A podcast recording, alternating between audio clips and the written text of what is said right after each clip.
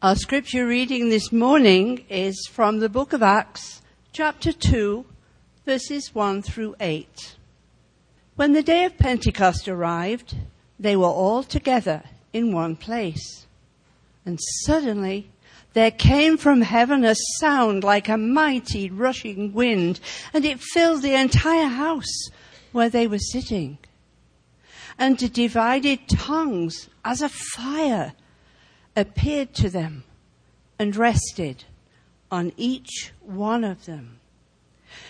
And they were all filled with the Holy Spirit and began to speak in other tongues as the Spirit gave them utterance.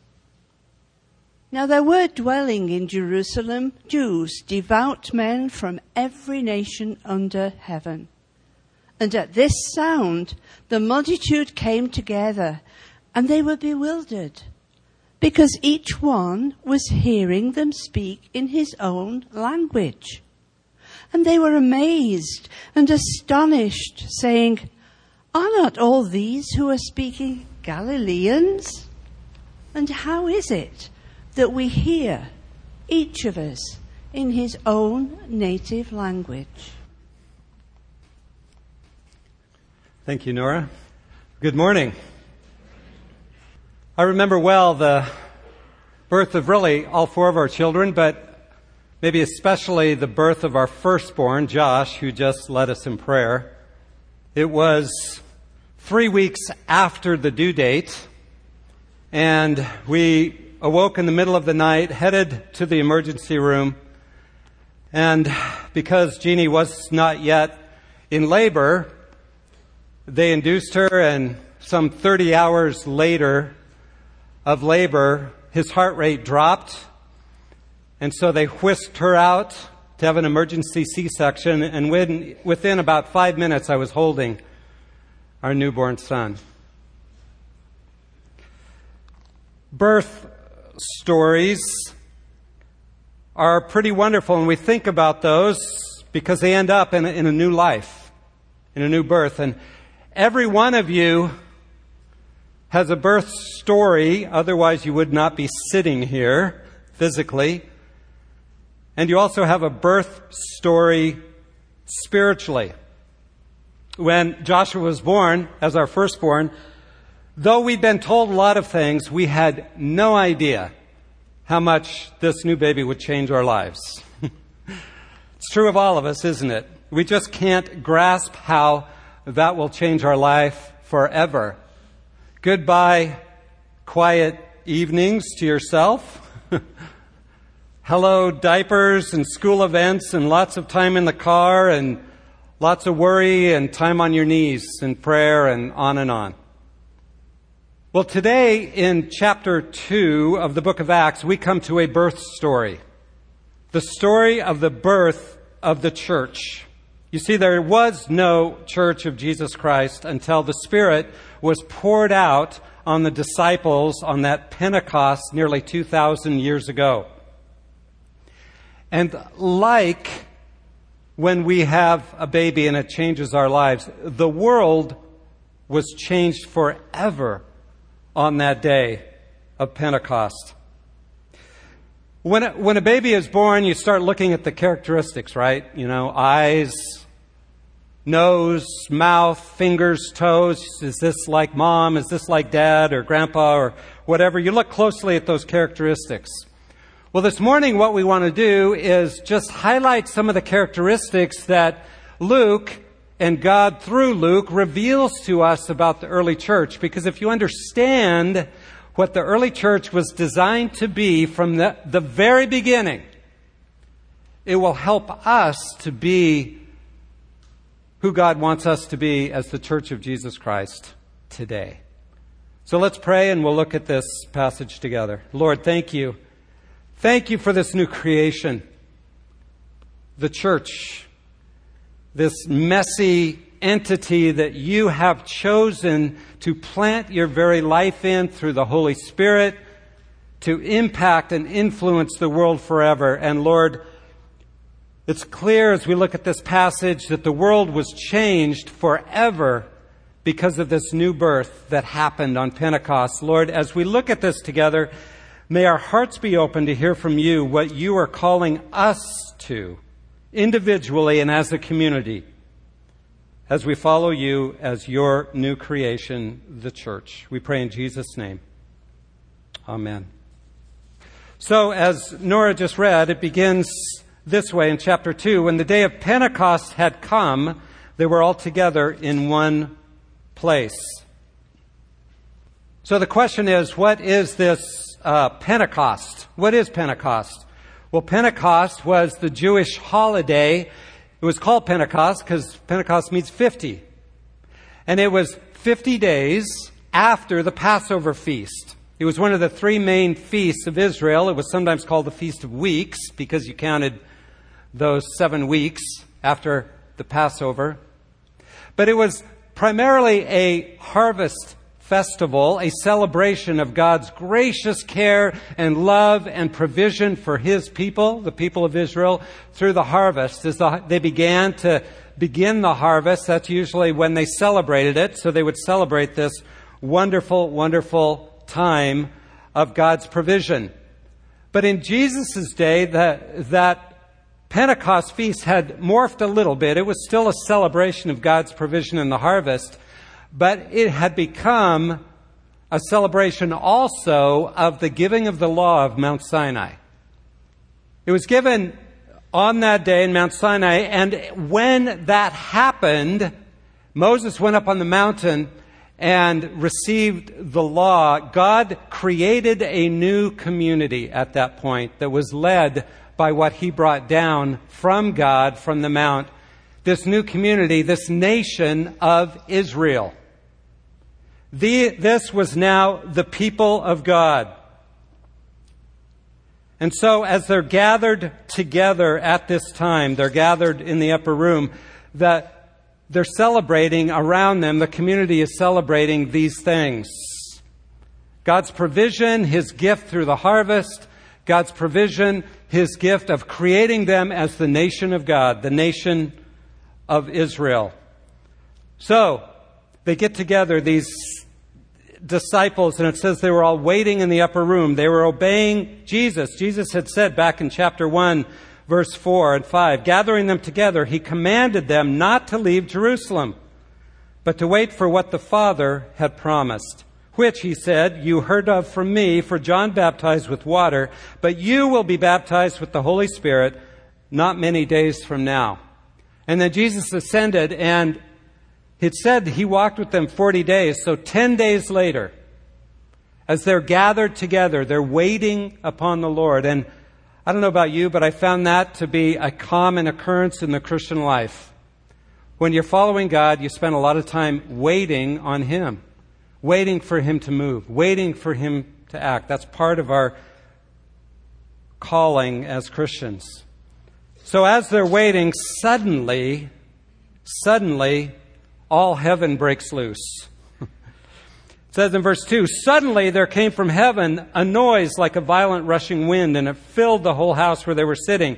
And there appeared to them tongues as of fire, distributing themselves, and they rested upon each of them. And they were all filled with the Holy Spirit, and began to speak with other tongues as the Spirit was giving them utterance. And we see later in the passage what they were saying. They were speaking the mighty acts, the mighty deeds of God. Suddenly, all heaven truly had broken loose. There was this loud sound. Now, we have a lot of loud noises because we have machines and airplanes and all, but I, they didn't have all of that. And so I think this was incredibly earth shattering when they heard a noise. I, I liken it maybe to the sound of a jet engine.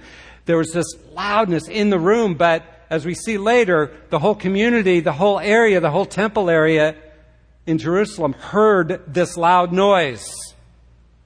And it was earth shaking. And there was fire, these tongues of fire coming down. And then there were words from God as they spoke in these different tongues. This was a wild, supernatural event. God reaching down and making himself known. Now, think with me for a minute. Pentecost was a celebration of the giving of the law on Mount Sinai. What happened on Mount Sinai? Well, there was clouds and there was wind and there was fire and there were words from God. And God created a whole new community, a nation that He said, these are the people of God, the nation of Israel. God worked through Gentiles, some in the Old Testament, but primarily He was working through the Jews, the nation of Israel, this one people.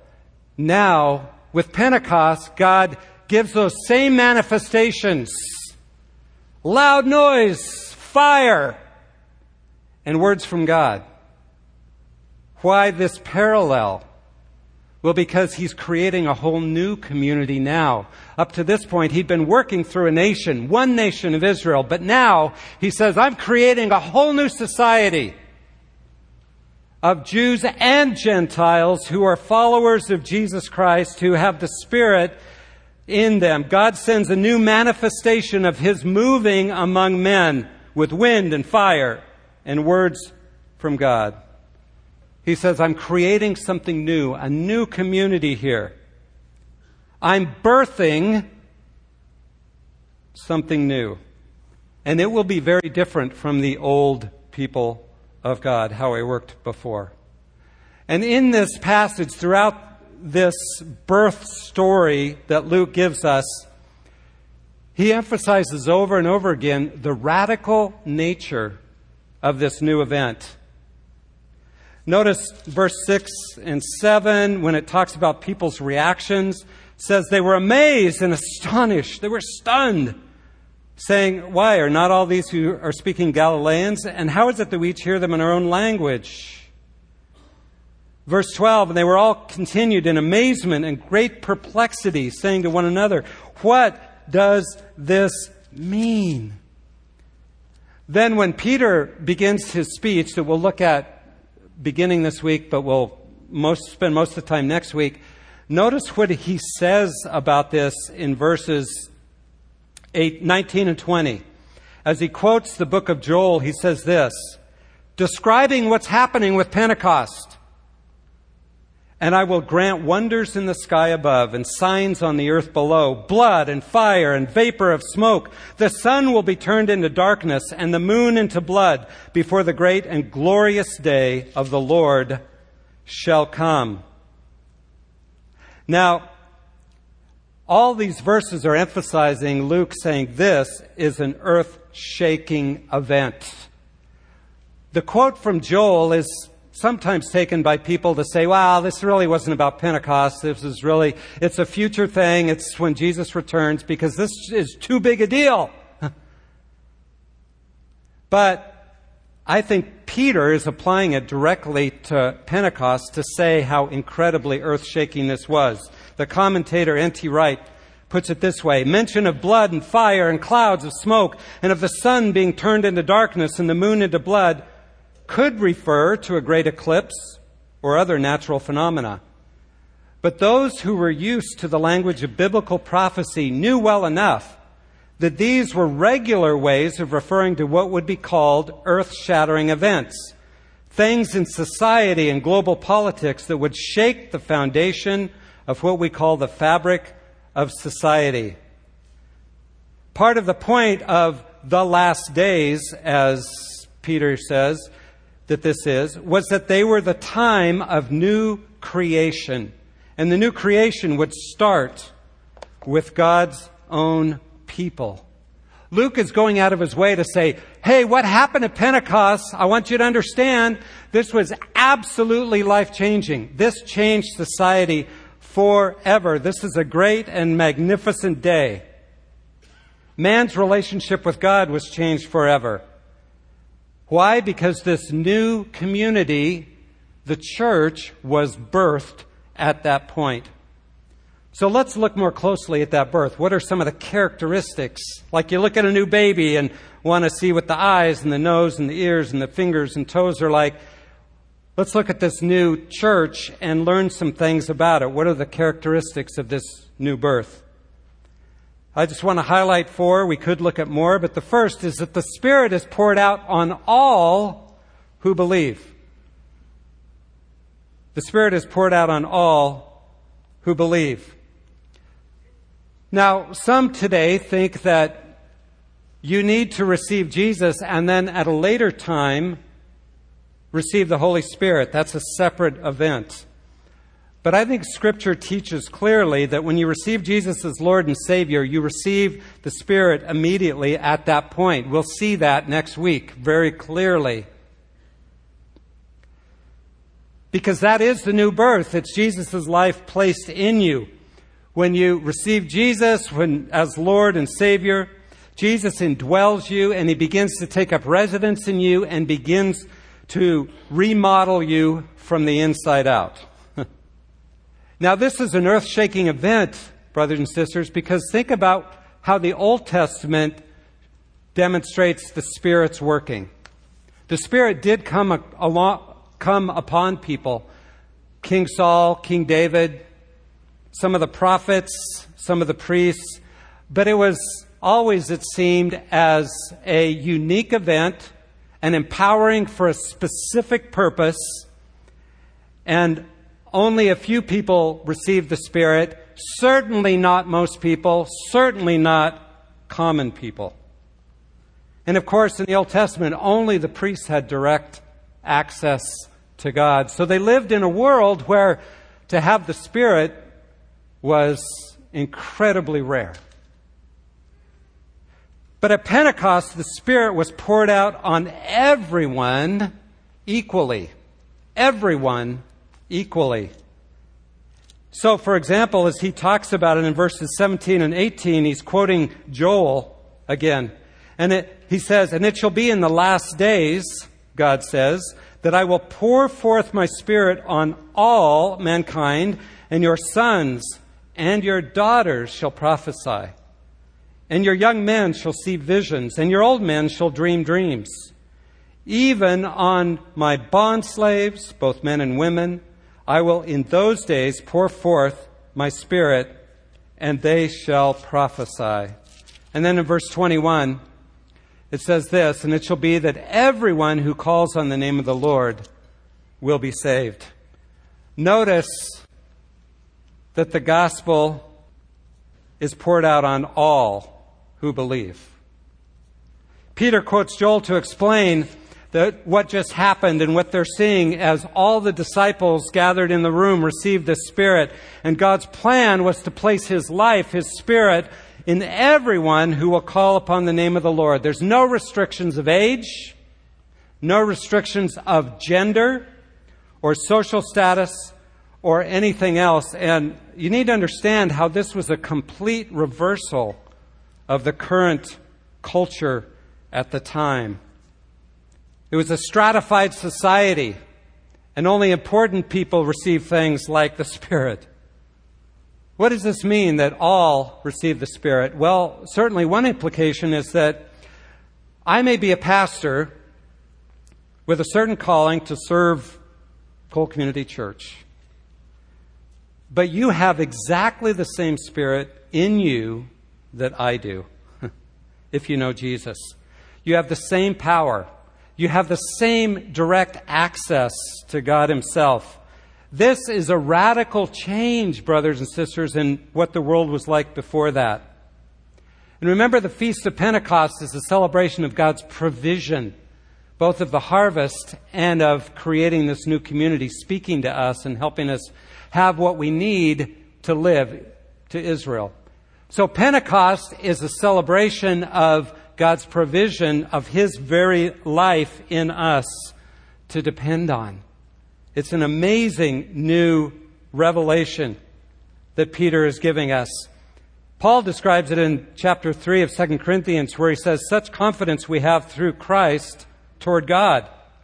Not that we're adequate in ourselves to consider anything as coming from ourselves.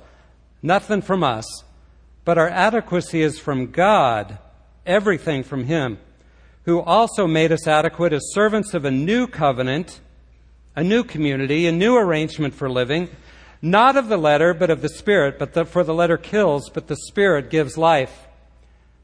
You see, the old way, the letter, the law, is I got to do the right thing, and you try to follow the rules.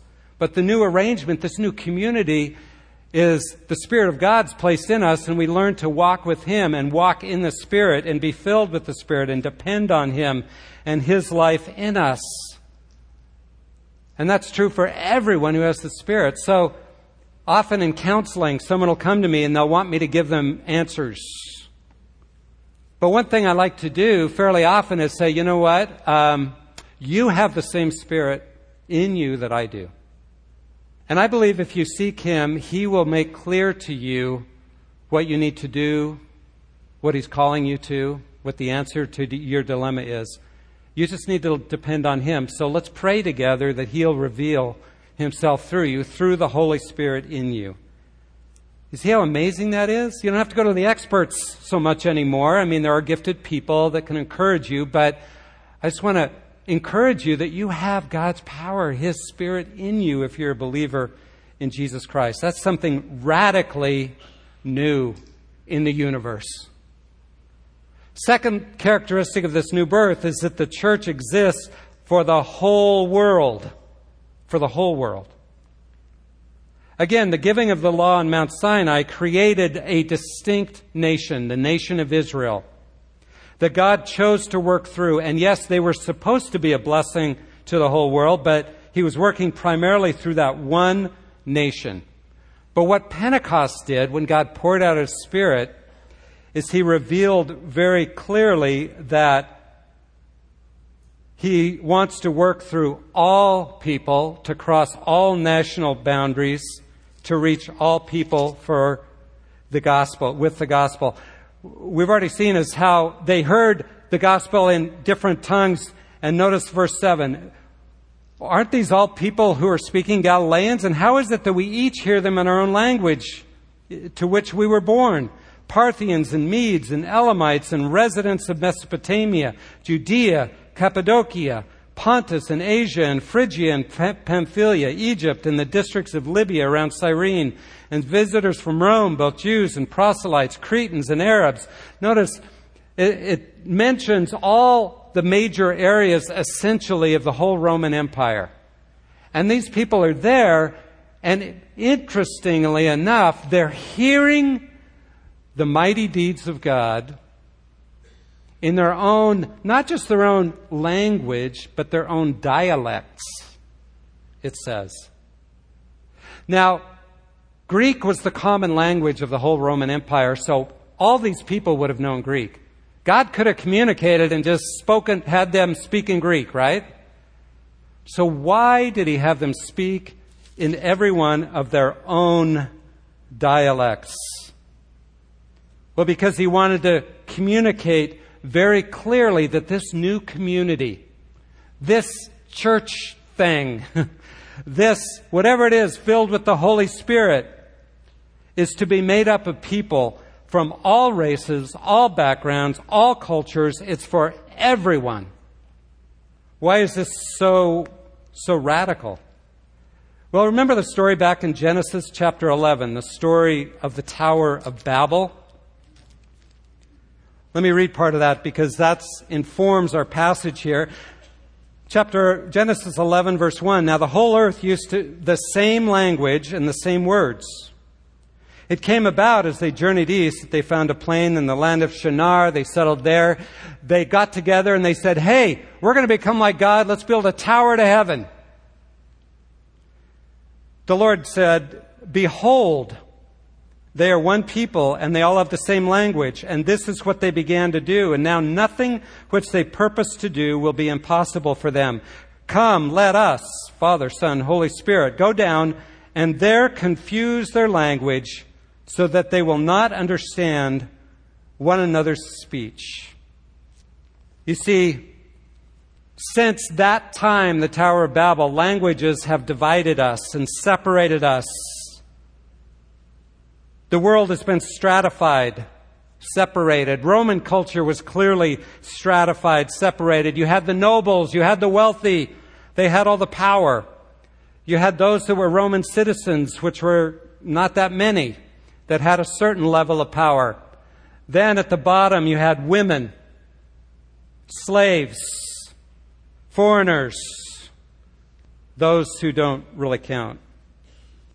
Roman culture was brutal to orphans, to women, ultimately, and to children overall. Jewish culture was stratified as well. You had the priests at the top, then you had Pharisees, and you had good Israelites, but then at the bottom you had the poor, you had shepherds, you had foreigners. The attitude of Israel at this time was God's favor only rests on Israel, and especially obedient Israel. Thank God I'm not like everybody else, as one Pharisee prayed. But when God poured out His Spirit in this incredibly radical, earth shaking event, He made very clear that the gospel's for everybody, that the gospel is the truly the only one universal language that brings us all back together. Not to defy God, as in the Tower of Babel, but to live under God as a new community in Christ. A place where man is absolutely equal, and all the things that separate us are gone.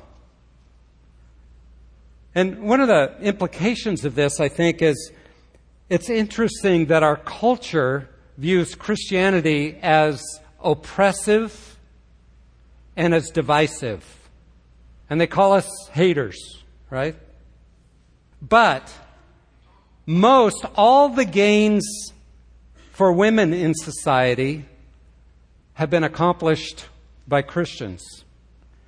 And Christian based cultures have been the most humane societies in all of history. Christians have loved the poor rejected by others. Christians have created schools to educate those who no one thought were worth educating. Christians have cared for the orphans when they were left to die. Christians have loved widows who were destitute.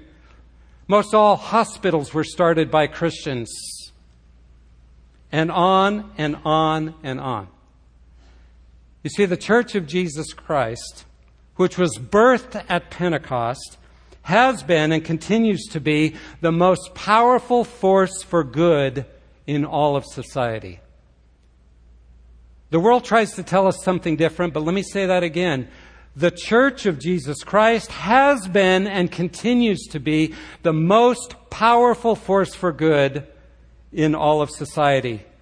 So, brothers and sisters, let's not forget the power of our influence in the world, not because of us, not because we're adequate, but because we have the very life of Jesus in us to depend on, to do good for the kingdom of God.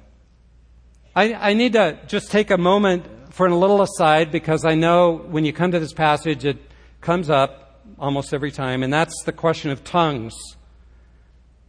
All these disciples spoke in known languages of the day very clearly. Well, then you jump ahead to 1 Corinthians 12, and the gift of tongues is talked about as a spiritual gift for edifying the body in 1 Corinthians 12. Are those the same things? Well, there's a lot of controversy about that. But let me say this there is no evidence in the scriptures that all Christians are supposed to speak in tongues either when they receive Jesus or at some later point. There's just no evidence for that. And in fact, when it talks about the gift of tongues in 1 Corinthians 12, Paul in 1 Corinthians 14 spends the chapter trying to correct all the problems that were coming from the gift of tongues because people were emphasizing it because it was a supernatural kind of thing and they were saying everybody need to speak in tongues and it was becoming very, very divisive. So what does Paul put between chapter 12 and chapter 14? Chapter 13, 1 Corinthians 13, the love chapter. Love is patient, love is kind, etc., etc. Why? Because we must not let anything come between our love for one another. And in fact, the creation of the church was to create a unity with all people, and nothing, tongues, or anything else should ever divide us. From the very birth of the church, what God's most interested in is unity. We bond our hearts together and we learn to love one another and cross boundaries for the gospel of Jesus Christ.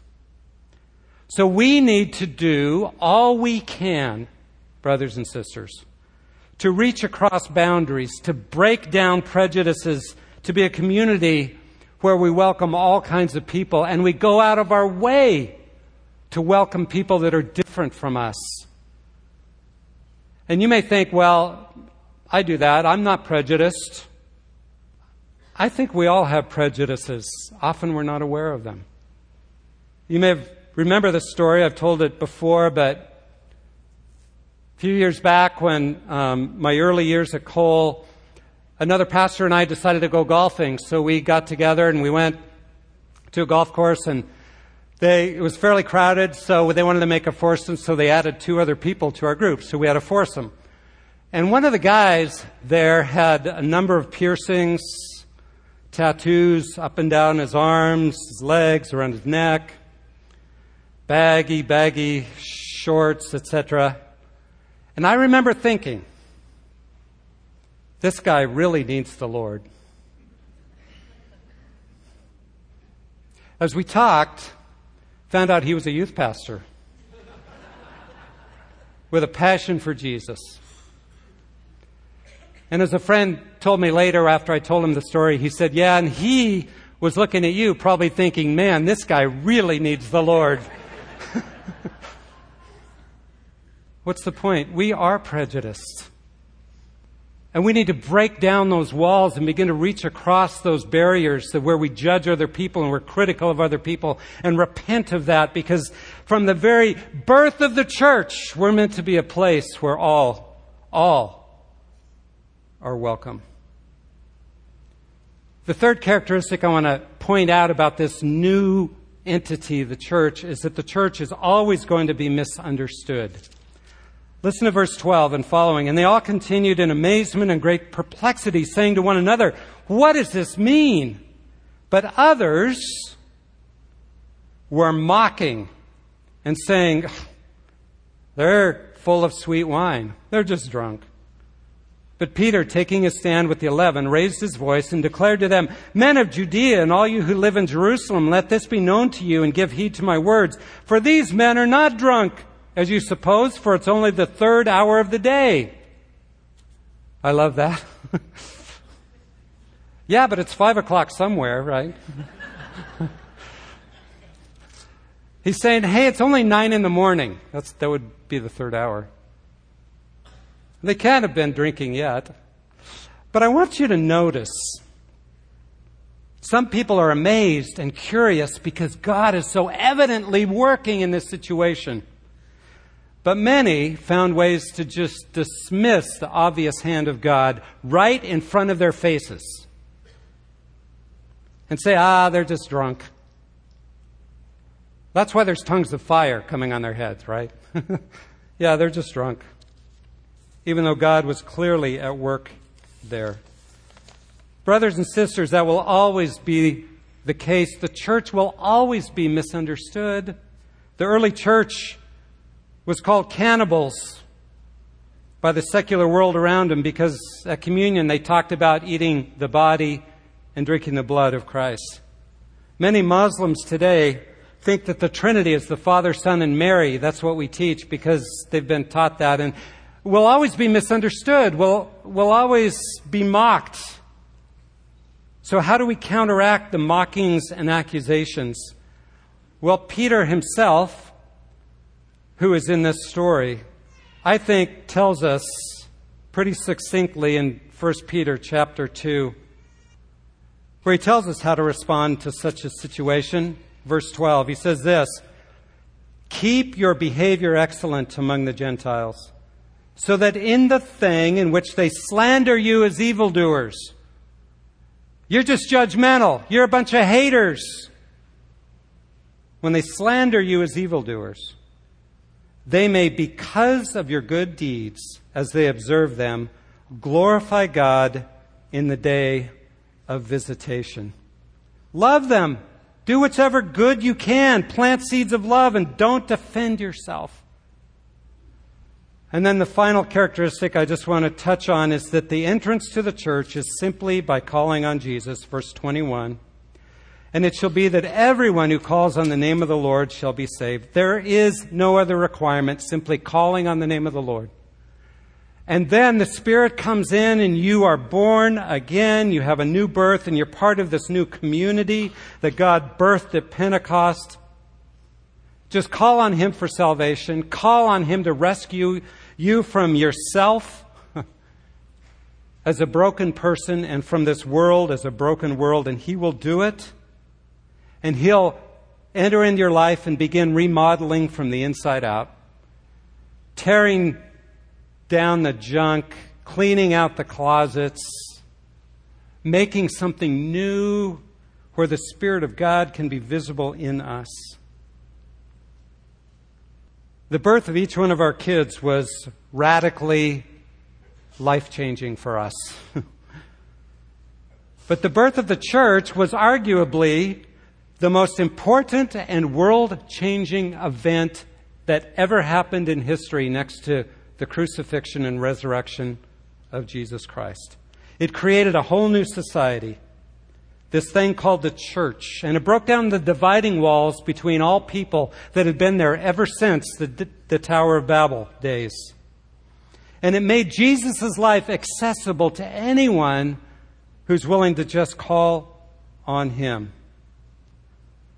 So, brothers and sisters, may you and I learn to be filled with the Spirit and live out our unity in Christ with all believers so that Jesus can be clearly seen in the world today. Let's pray. Lord, how amazing it is. This event we've talked about, this Pentecost, where you poured out your Spirit and you changed the world forever. And Lord, we are here right now because we've been birthed into this new community by faith.